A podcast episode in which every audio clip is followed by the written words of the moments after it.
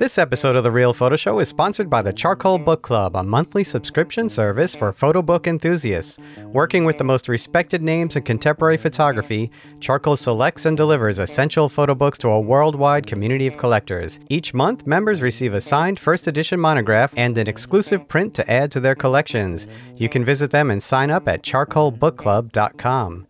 So last month's selection was Sorry for the War uh, by Peter van Agtmael, and I did just receive that, so I will be doing a little preview of that on the Real Photo Show Instagram, TV, and YouTube channel.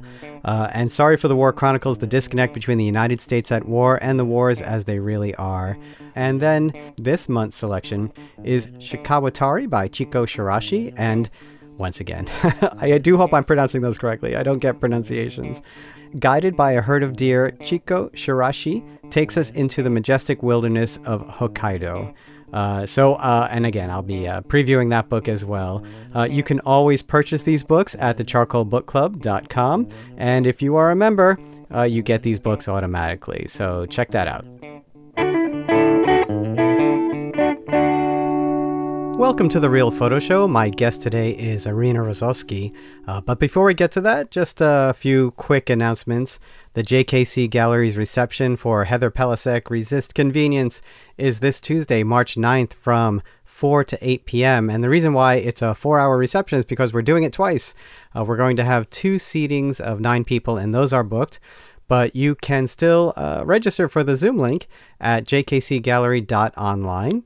And there you will also find a 3D virtual version of the show.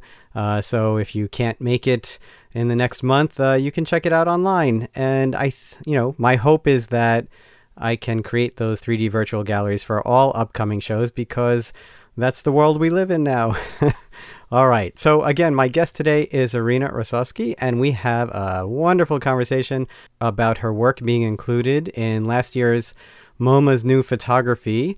And also, equally exciting, if not more exciting, uh, we talk about her new book, In Plain Air, published by MACK. And I'll read a little bit from their website. In Plain Air is a lyrical portrait of Brooklyn's Prospect Park as seen through Rozovsky's studies of its visitors, each seeking escape from the din of the city beyond. The seed of the idea for the work was planted 10 years ago when Rozovsky took a small motorboat around the park's southern lake and that title was just released, and I believe there are signed copies uh, still to be had. Uh, visit mackbooks.co.uk uh, to check that out. In addition to talking about Irina's latest news, we'll also talk about The Humid, which Irina co founded with Mark Steinmetz, and we'll just talk about uh, how life has been in general for Arena down in Georgia during the time of COVID. So it's a really lovely conversation we have a, a, lot of fun towards the end. So, uh, as always, thank you for listening. Enjoy the show, and we will talk soon. My name is Irina Rozovsky, and um, I live in Athens, Georgia.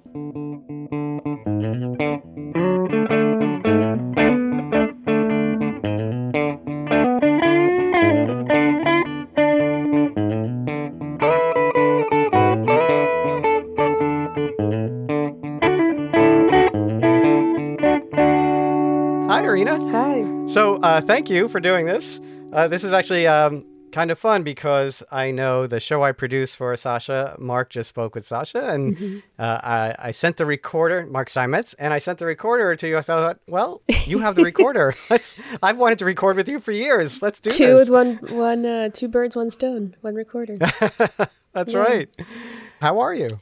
I'm okay. I'm a little blurry, you know. It's a strange, strange life these days, but it's all good. Yeah. It's all good. And well, I, I know from some of the back and forth, uh, you have a child who uh, uh, doesn't always sleep when. mm, yes, and last night was such an example. Yes. So. Oh, okay. if this sounds just incoherent, uh, blame, blame it on her. right. Yeah.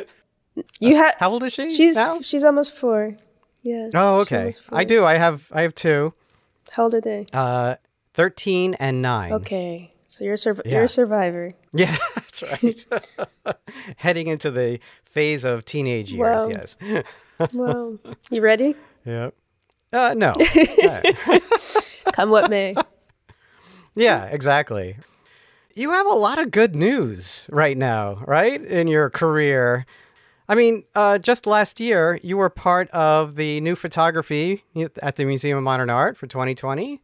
It's true. that much is true. Yeah. Yeah. And that that work is part of a, a project you called Miracle Center. Mm-hmm. And so uh, I read about the the work. It's it's a concept and it's a place, right? I think I heard you say. I mean, it's more so a concept, but it began with a place. So, but the the photographs are uh, a, a, collection of artifacts, right? Objects, things. Yeah, I mean, originally it was um, just photos. You know, when I th- started thinking of that term, it was just photos, and many of them were made with an iPhone. Many of them were made just you know inches away from my life or within my life, just in the in the beat of the everyday. And then um, you know, it was a way of seeing things just taking a tiny step to the left and suddenly everything seemed different and miraculous. And um, and then i guess the next part of the process was yeah they began to become more physical and objects and artifacts like you say. Um, they started entering these physical frames and ways of being displayed and held and touched and opened little books. What was the connection though to this place? I, I, I thought at one point I heard you call it um an office building in an alley. it's um it, the whole long-winded story. This doesn't need to, you know, this is just for whoever listens okay. to this. Is um my family when we came from the Soviet Union, we w- came to a town in Massachusetts called Lynn. It's a city, Lynn. And my parents then moved to, anyway, they still live nearby there, more or less. And every time I go by, go back to visit them, I drive through Lynn and I saw this, um, you know, it's a sort of rough, rough area, rough neighborhood, like a formerly um, opulent place that, you know, had a lot of immigrants and, um, and we were part of that wave. And anyway, in the alley is this tiny little building, a, a small door that you would never really notice and I don't even know how I came upon it and it says Miracle Center and it looks like an office building and I it was oh. locked and and um and I started I researched researched it. I just googled it. There's one entry for it, and it's like a church that has three participants or three members, or you know, very very tiny. Everything about it sort of seemed beautiful to me. You know that it's this um, holy place in the in the rough in the rough place that I have a lot of um, feelings towards, and um, hmm. that on the outside it looks one way, and then you just have to imagine what's on the inside and then the work that comes from that, you know, the, the, the work that I've seen, there's lots of framed pieces or little frames, kind of, uh, you know, family keepsake kind of frames and objects like that. Mm-hmm. And then I, I, think some of the, the photos you left as is, as you found them, and then some you replace with your own work, mm-hmm. right? In the MoMA show, they were all replaced with my own images. I mean, some of them came empty. You know, I've been collecting these frames and some of them are frames and some of them are these tiny little albums or books or I mean they're right. they're not lockets but they sort of for some reason we still as a society remember lockets but these tiny little frames and booklets aren't really thought about so much and um, so there's a lot of them out there they were like mantelpiece objects almost, right? Like something you'd put up on a, a shelf. Kind or... of, yeah. I mean, the ones I've been there's so many out. You know, you can get you can find those, and I have a couple of those that I've collected. But most of them are ones that you would put in your pocket or your purse. You know, they're travel pieces, oh, okay. so they're like you know they call them travel frames or travel pocket frames, or they're um, something actually they they have a lot that are for men that you put in your shaving kit if you're traveling. So you know, there you are in in this sleep sleepaway town. So it's like right. the, um, the in New Jersey, you know, the businessman goes into the city and he takes his shaving kit with the pictures of his family. They're they're essentially like the cell phone, you know, with the photo albums, but you, you keep it close to you, you carry it with you. Those are the ones that I was really interested in, but also I am interested in the ones that you would put on your bureau or your mantelpiece, but they're not they themselves are aren't so fabulous. You know, it's um, mm-hmm. they're sort of like the door in the alleyway. Like it, it's sort of the everyday, mundane kind of um, common yeah. common thing. And and they remind me of the kind of objects you would find in a flea market, and you make that connection. Uh, flea market, antique shops, places like that. Uh, through your mother. Your mother actually ran an antique shop, right? Yeah, she did. She just retired. She just closed it um, last year, right before the pandemic, but that was oh wow yeah that was um, good timing. But um, when we came here, she started doing flea markets, and then bit by bit um, collected enough stuff to open a store. The work that you did, the, the photos you decided to put in these pieces, it was centered around family, right, or home, wasn't it?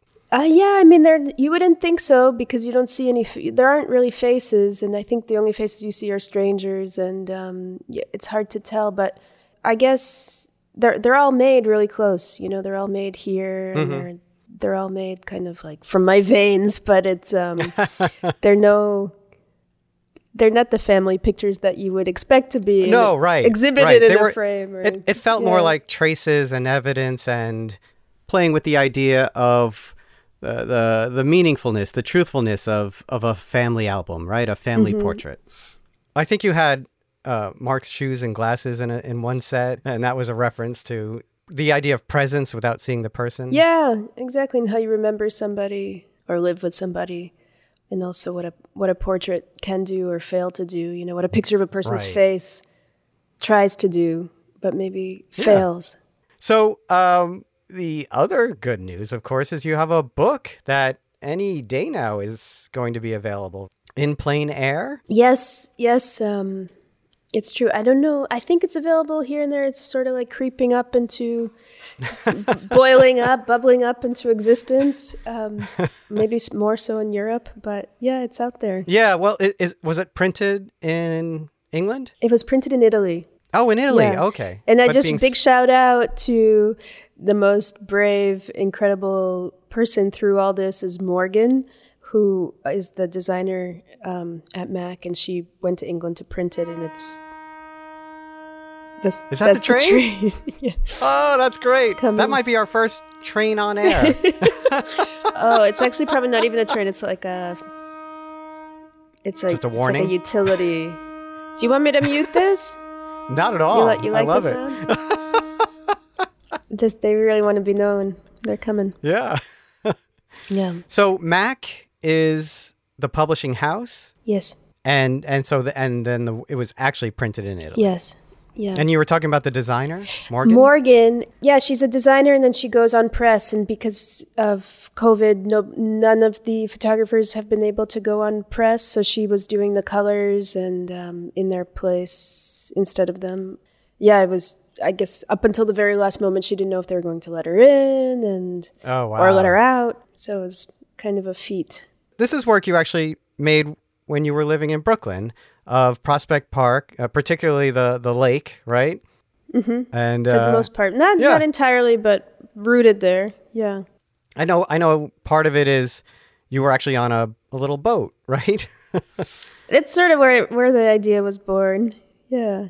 It's photographs, and I, I, you know, I, there's a I think a, a, thread that runs through your work in the in the way you photograph a place. Uh, you know, when I when I look at the work and and you know the projects like um, this Russia and One to Nothing and Plain Air, Island in My Mind. It reads to me as as the kind of work you make when you're walking around, you're exploring, and you you see things, you notice things, and then you you set up the the stage and the landscape, and then in to, in the totality, it feels like a real kind of a, um, exploration uh, and a, a, mix of sort of knowing something and being surprised by something at the same time. Yeah, I think that's a that's a very accurate description. There's definitely moving through a place, you know, mm-hmm. or wanting to find something out about it. Or yeah, it's uh, always led by some supposition, or it's not a question yeah. necessarily, but like some sort of hints. Right. Right, and there's there's real humanity in that work, is you know, and re- throw like, some humanity in there. yeah. Is it was um is the title a, a, play on on plein air the the idea of experiencing out in the open? Yeah, for sure. You know, I was thinking of. I mean, it's hard not to think about it of that time period that the park was built in and the the art movements around that time and in plein air mm-hmm. painting and that Olmsted probably was thinking the same thing, you know, how to create oh, something yeah. so picturesque that it resembles art. Right. I'm sure Olmsted had Im- impressionism in his mind. sure. Yeah. And um, yeah. And theatricality probably, you know, that a place like a stage. And and sure how how light would filter through that landscaping, all those things. Yes. Yeah. Yeah. So, yeah. you know, the greatest um, I'm just the recorder. He, you know, he's the kind of the artist behind it all. So, you know, along those lines of, you know, you not being able to be on press and things like that, um, have you talked about how you will promote the book? Uh, will you wait to do book signings or is it all going to be virtual? I'm actually c- kind of relieved, you know. I um it's, it's hard for me to do the self-promotional stuff, so I'm I'm actually like kind of grateful that there are no big um, ceremonies and that it's it's all been pre-signed. You know, they sent 800 photographs to sign that they glued in. So I, oh right, yeah. In terms of promotion, I think well, there's some press, there's some there's some stuff coming out that they're going to time, and I think maybe another talk. Um, doing a talk with Aperture. So, but no, I don't know if there's like a big reveal these days. I don't know if big reveal is possible these days. You know, with the right and and you know this this life of of having shows and being in galleries and all and book signings and things like that has been put on pause and hold and and all. And you are the co-founder of the Humid, right? Yeah, Mark and I um, created the Humid, so yeah, we co-founded the the Humid. Right. Yeah. oh, there it is again. Oh, yeah. The train. I'm sorry, this must be such a distraction. It's not as much distraction as many other, you know, like there's been not- recording like this. It's not an ambulance. virtually. right? Yeah, right. I wish you If- could see this. I'm going to show this to you, Michael. Okay, good. Okay. it's a very, it's like Ah. a very short, bright yellow train that looks straight Wait, out did it like did it go Thomas. by and come back again? It just came from the other side. It's some sort of joke. It's like it's out taunting. of a cartoon. It's a- that's right. Yeah. that's very funny. but um, how has it been going with the humid? Because I know, I mean, you do.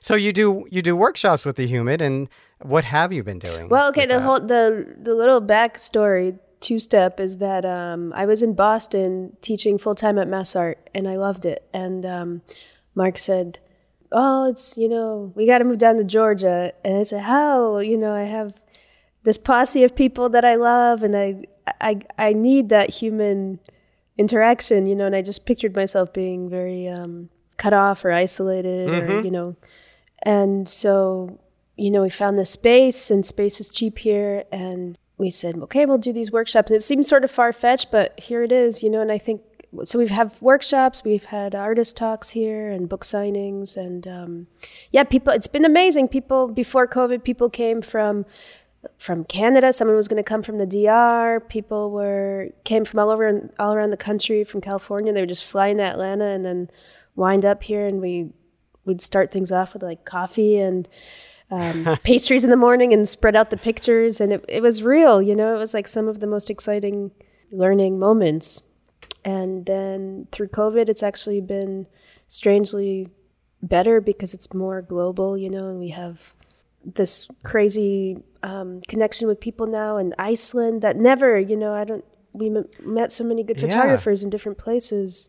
New Zealand, Australia, That's true. all over yeah. the place and um it's just amazing you know? I'm not trying to advertise Yeah. it. It's just been kind of interesting that way.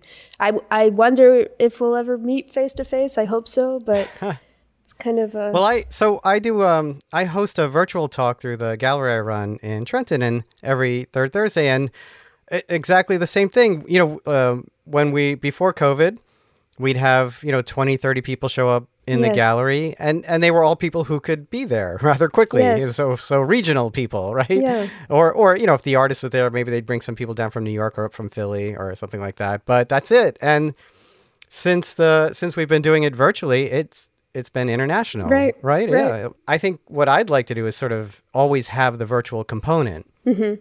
like host it again inside the gallery, but then always have it run uh, oh online you want it well. both ways I you, want, do. you want it all I do.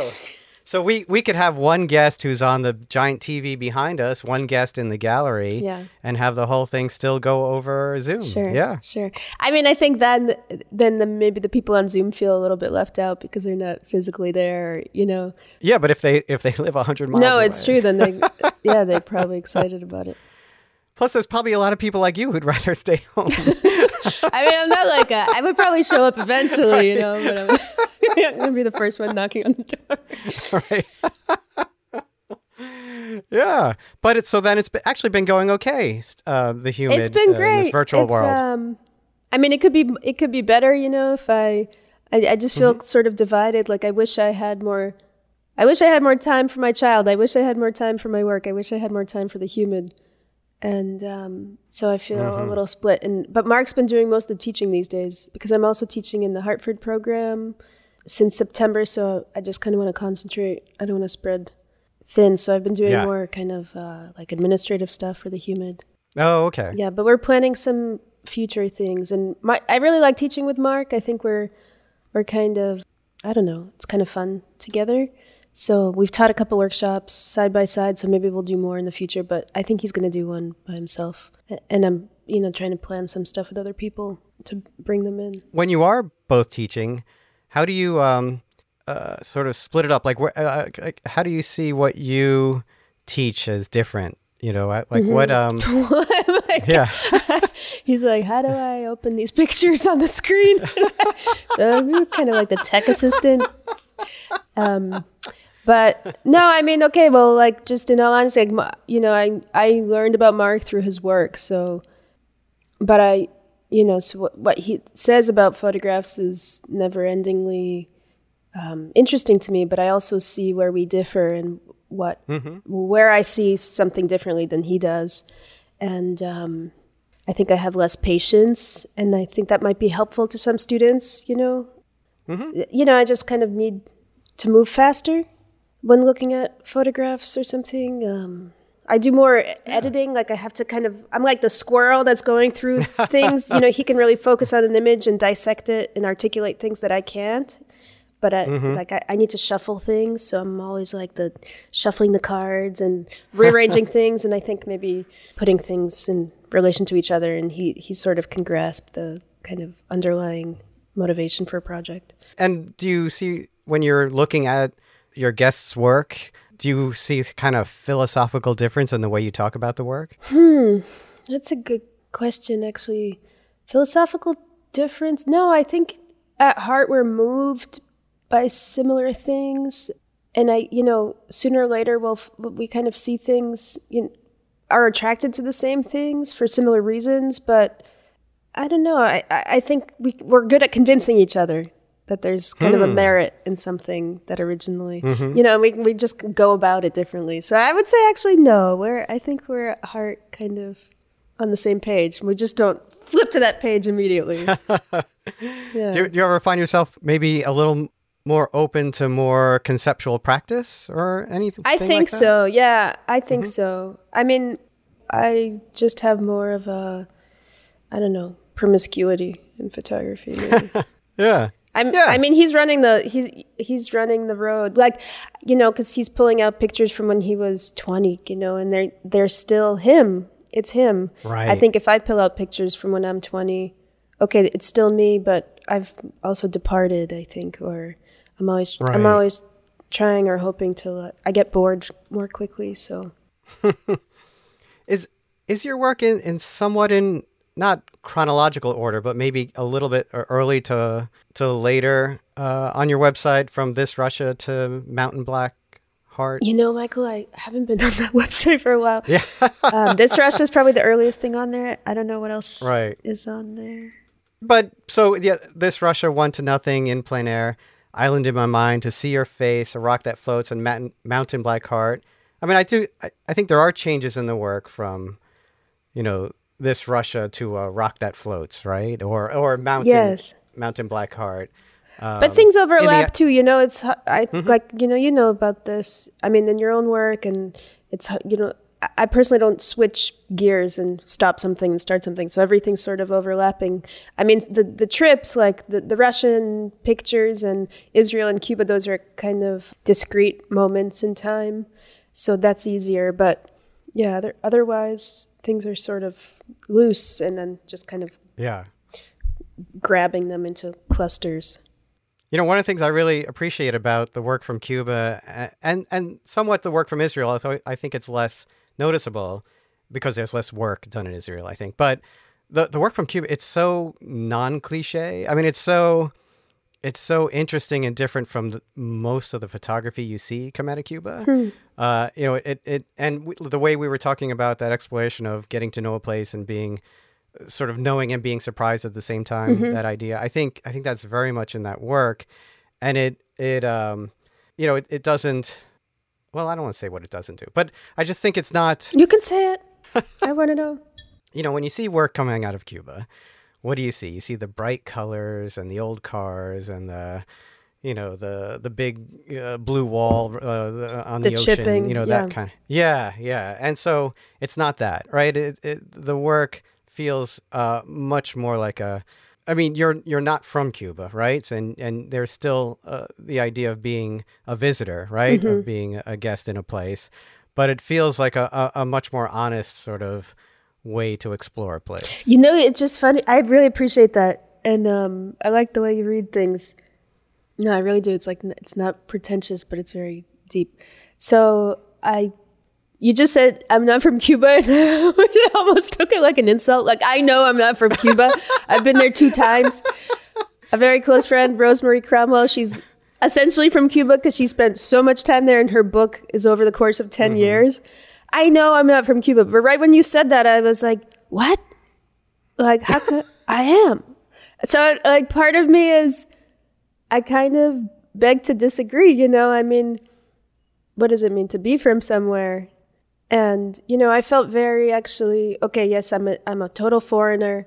I don't belong, but I kind I could feel sort of how I, I really related and I could kind of understand. You know, I come from the Soviet Union. My everything I know about the Soviet Union, like the way the politics and society work on a group of people and a family and an individual, I saw like bouncing off the wall of those chipped painted walls. You know, of that place. Oh, so that's what, and and that's probably why the work feels more authentic, right? It was, it was, it wasn't, it wasn't that you were trying to pass yourself off as being Cuban, but mm. you related. You had the experience of of a country that's somewhere across between socialism and capitalism yes. and communism and yes. and all the politics that comes with all of that. Right? You know, we were talking about like the whole virtual connection of how you can be in one place and talk to someone across the world. And I remembered when my father would like, you know, he told me about being a kid in Moscow and, uh, you know, the 60s. And he would like take an atlas, you know, oh, I was looking at an atlas and like, what's it? Because you couldn't leave the country. And he's looking at the atlas and like, what's it like to be in all these different places? Like, just totally traveling in his mind. And then um, listening to the BBC in secret, you know, like on the hmm. radio, and you're like undercovers and you've got like the aluminum um, antenna, the you know tinfoil antenna, trying to like buzz into these airwaves from the free world, and I felt that in Cuba, even though it was like 2012, you know, and you think the world works one way, and then you pop across a border, and it's actually, you know, I remember this instant, and I always talk about it like I wrote an email to someone that I met there. And he, next time I went back, he came to me I saw him again. He came to me with this folded up piece of paper that was clearly like folded and unfolded so many times. And it was like a letter. It, but it was mm. my hmm. email transcribed as a letter that someone who, oh. some, you know, someone in the neighborhood has an email account, and all the emails that are received to all the neighbors, they write on a piece of paper and then go deliver it to them. And so he's like, and so you wrote me on. right. The, it is like so many layers of. yeah. Yeah. So I mean, yeah, you you had that empathy and and identifying with you know this culture, right? That you brought to that work. I'm wondering if because you studied uh, what French and Spanish literature at Tufts. Yeah. Does that what was were there particular uh, periods in history from that literature that you were studying? Was it a, more of a, a language study? Uh, yeah, I was. I mean, it was mostly for me, like being able to. I, I studied in uh, I lived in Madrid for a while and then a little bit in France. So, tell you the truth, I mean, I and I read a lot of books and plays and, and films. It was um, the exact name of that major was International Letters and Visual Studies. So it was mm. film, it was art and literature, and it was, I mean, like just the most wow, like entitled, privileged, like amazing way to spend a couple years just to read books and. But for me, the the core of it was being able to, I think, like integrate, you know, to just go to Madrid and sort of slip in. And I didn't realize that at the time. I thought I was, you know, pursuing this literary major. But in terms of, I, I don't think I focused on any particular time period. I, maybe more like 20th century, probably more 20th century, I would mm. say, in Spanish, and then earlier 18th, 19th century in French literature. So that experience and, and being born in Moscow and and living most of your life in the United States, and um, maybe that is also part of why you can travel to places and, and like you said, sort of slip in, right? Like feel comfortable enough to to wander and explore and not sort of feel the um, the pressure of of being considered an outsider, or maybe it, it gives you a way to to interact and and introduce yourself to people where you don't have apprehension. Yeah, I think the you know it's the maybe it's by now kind of cliched, but Arbus, what did she say? Camera is a license or a ticket. Mm-hmm. You know, I wouldn't be able to do that without a camera. I don't think. I mean, though I've yeah. been in situations where I'm like, wow, I really feel different, but it doesn't really bother me. I don't go as far as some other people and photographers. Um, I don't think there's a braveness to it. It's just, uh, I guess, curiosity, and also knowing that you can leave. Mm. That, I, that I can leave. You know. Um, right. You're um you're on Instagram. I'm on Instagram. it's it's Yabliko. How do you say it? Yablika. Oh, okay. Yablika. It means apple in Russian. Does you it? Know. You know your your work, of course, and and your your life in photography predates social media and all. When and you're a teacher, and so you know, as, as teachers, um, you know, we get to see how technology and invention affects our students and affects the, the way people think about photography over time, having lived before social media. Um, have you given any thought to that? And uh, does that come up at all when you're doing classes or, or workshops at the Humid? Do you talk about the impact or influence of social media on what people think is good photography or how people present their work? Yeah, you know, I had um, a friend in Boston, Jose Falconi, and he was a part-time photographer. And he, this was maybe like 2010, maybe even a little earlier. And he said, you know, this was at the start. I don't think I was photographing an iPhone at that. I didn't have an iPhone. I think it was just like a little tiny old flip phone that maybe could take a picture here and there, but nothing right. to really sink your teeth you would, into. You would maybe laugh at like, it now if you saw the yeah those photos. Yeah, I mean, I remember seeing an iPhone around that time for the first time, someone had and they were like poking the screen and it just looked totally perverse, you know, like ridiculous. But um and I remember he was like, "Oh, you know, with the what do you think is going to happen to photography with these tiny little seeing pictures on a screen, tiny little pictures? Do you think it's going to be more about composition? Like is it going to change the way we value or consider good photography versus bad photography?" And I I thought it was ridiculous because I thought a good picture is the same, big or small doesn't matter, and how you make it doesn't matter. But yeah, I mean, so much of the images we take are dictated by the mm, the phones. You know what a the phones basically and the platforms and the yeah. platforms that we put them out and yeah i think instagram is sort of corrupt in the way they're trying to market everything to us you know i mean that's all a value judgment but i still think there's something beautiful about pictures and it's one way to see pictures. I think there's a hell of a lot of them on there. Tim Barber, I think, is maybe I don't know if you ever looked at Tiny Vices back in the day. Oh yeah, that sounds so familiar. It's yeah. not online anymore. It's impossible to find. Oh, okay. But it was sort of like the precedent oh, yeah. because he would get all these submissions, and you know they're kind of the mostly snapshots. Mm-hmm. But it was like pre-digital snapshots, and yeah, like maybe 20, 2000, starting 2003, I guess 2004, and I I was so astounded by how he would piece different people's pictures together into these streams. And I remember he in a talk he said someone said, "Well, when you see so many pictures, do you feel like you're drowning in this sea of photographs?" Hmm. And he said, "No, actually it helps you understand what a good the more you see, the more you understand what a good photo is." So that's always sort of in the back of my mind, you know. I know people talk about how there's just so much out there, and there is. It's a lot. Mm-hmm. But that's that's almost I would say you know for the past thirty years, photography's always had that reputation, right? Mm-hmm. That there's uh, I think Szarkowski once said there's more photographs than bricks, and that was in what seventy three mm mm-hmm. or something like that. Mm-hmm. you know, so so it's it's always had that. You know, there's there are things that are inherent to photography that are still there, right? They're still the same. It's the ubiquity, it's the multi-purpose, and all the different uses, and also the in- enormous quantity of photographs and the ability of anyone to make to them take a photo to make them exactly. So, so that that's that's always been there, and and now we it is a bit you know on steroids with social media and and it, uh, but social media it, it that's not a a photography problem. That's a an information attention span um, psychological you know, issue. Exactly. Exactly. Yeah. So it's not. I, I don't see it as a problem for photography as much as that. Right. Being a problem for people.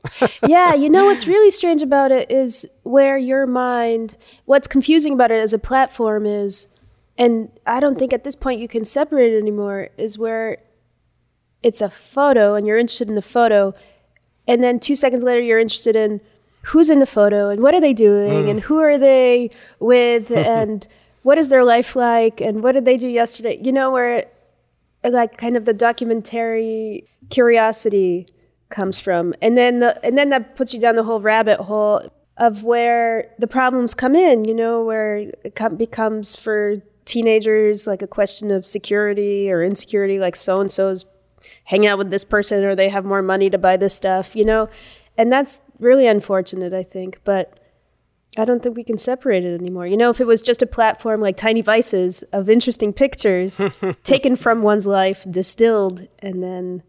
Mm-hmm. Um, but now I think that's the part that, and I find myself wasting time for no reason, you know, where becomes like gossip, like image gossip, uh, chatter. yeah. Yeah. Yeah, the it's uh, the the comments and the everything else that you could get lost in, in as well. Um, what haven't? Uh, let's see. What did I miss that's going on in your world in your life right now? Uh, we got the the book. We got MoMA. We got the the humid. You're still represented by Claxton Projects here in New York. Yeah. Yep. Tom Claxton. So you know when we we spoke a little bit about your mother and and the flea markets and the antique shops and that that sort of experience that worked its way into to Miracle Center. What um I don't know um, anything about your father and and your influence of what he did, his work. Um, Oh, Michael, thank you for asking. I think that's um like just very kind question because but my dad actually was like the person responsible for getting me into photography and oh, yeah, um got me the first little point and shoot plastic camera and we went on a little photo expedition. I must have been like 10 or 11 and um like just has been the most steady hand on my back, you know. But he um, he also just retired and has been in. He was in computer sales, um, but I always wished he had been a, I don't know, teacher or po- Hmm. poet, unrealized poet, you know. yeah. Well, I know often when people emigrate from places with more sort of uh, I don't know restrictive or totalitarian uh, Yeah. regimes have to switch professions. Yes. Uh, right. Yes. Or and, and what what did your father do before he was in computers then? When, Well, he was he was in, in uh, Moscow. he was in um, an electrical engineer in Russia. I mean, I guess at that point, all Jews had to be one engineer over another. You know, some sort of engineer was what you had to be, and and then he came here and got an MBA. Um, Oh, To you know, the the goal was to just be able to provide for the family. Um, Mm-hmm. To get on, on your feet. But I remember when we were coming here, he was like, I'll do anything as long as it's in America. I'll be a truck driver or a janitor as long as it's in America. Right. that was the America of yesteryear. yes. yeah. That's right.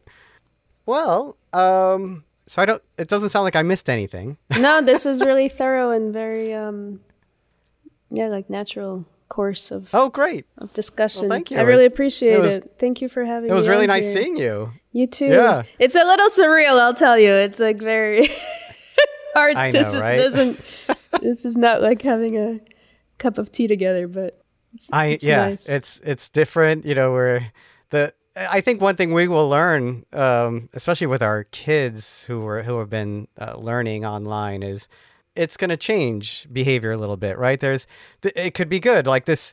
This can open up pathways where they're able to receive information and learn and do things in, in a different way, a new way, and, and maybe this is preparing them right oh, yeah. for their future for more flexibility you know, more more yeah more flexibility in, in being virtual and being in person and do you think or, it's going to have know, an effect on how they are in person?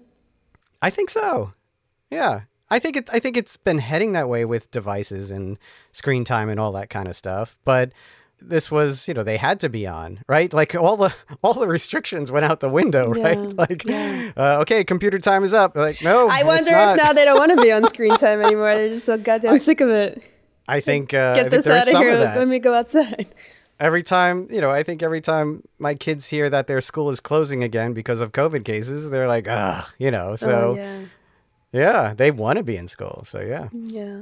Well, actually, you know, it's funny because our our kid was extremely shy. I know she's just a toddler, but before COVID, she would never in a million years say anything to a stranger. And now, and I was so worried that you know because of the isolation, you know, she's going to be just a hermit. But she is just miss Miss uh, Personality now. You know, like I've got this little cat, and da, da, da. she's got a stuffed animal cat, and she just thinks everyone in the world must know about this What's, cat. That's right.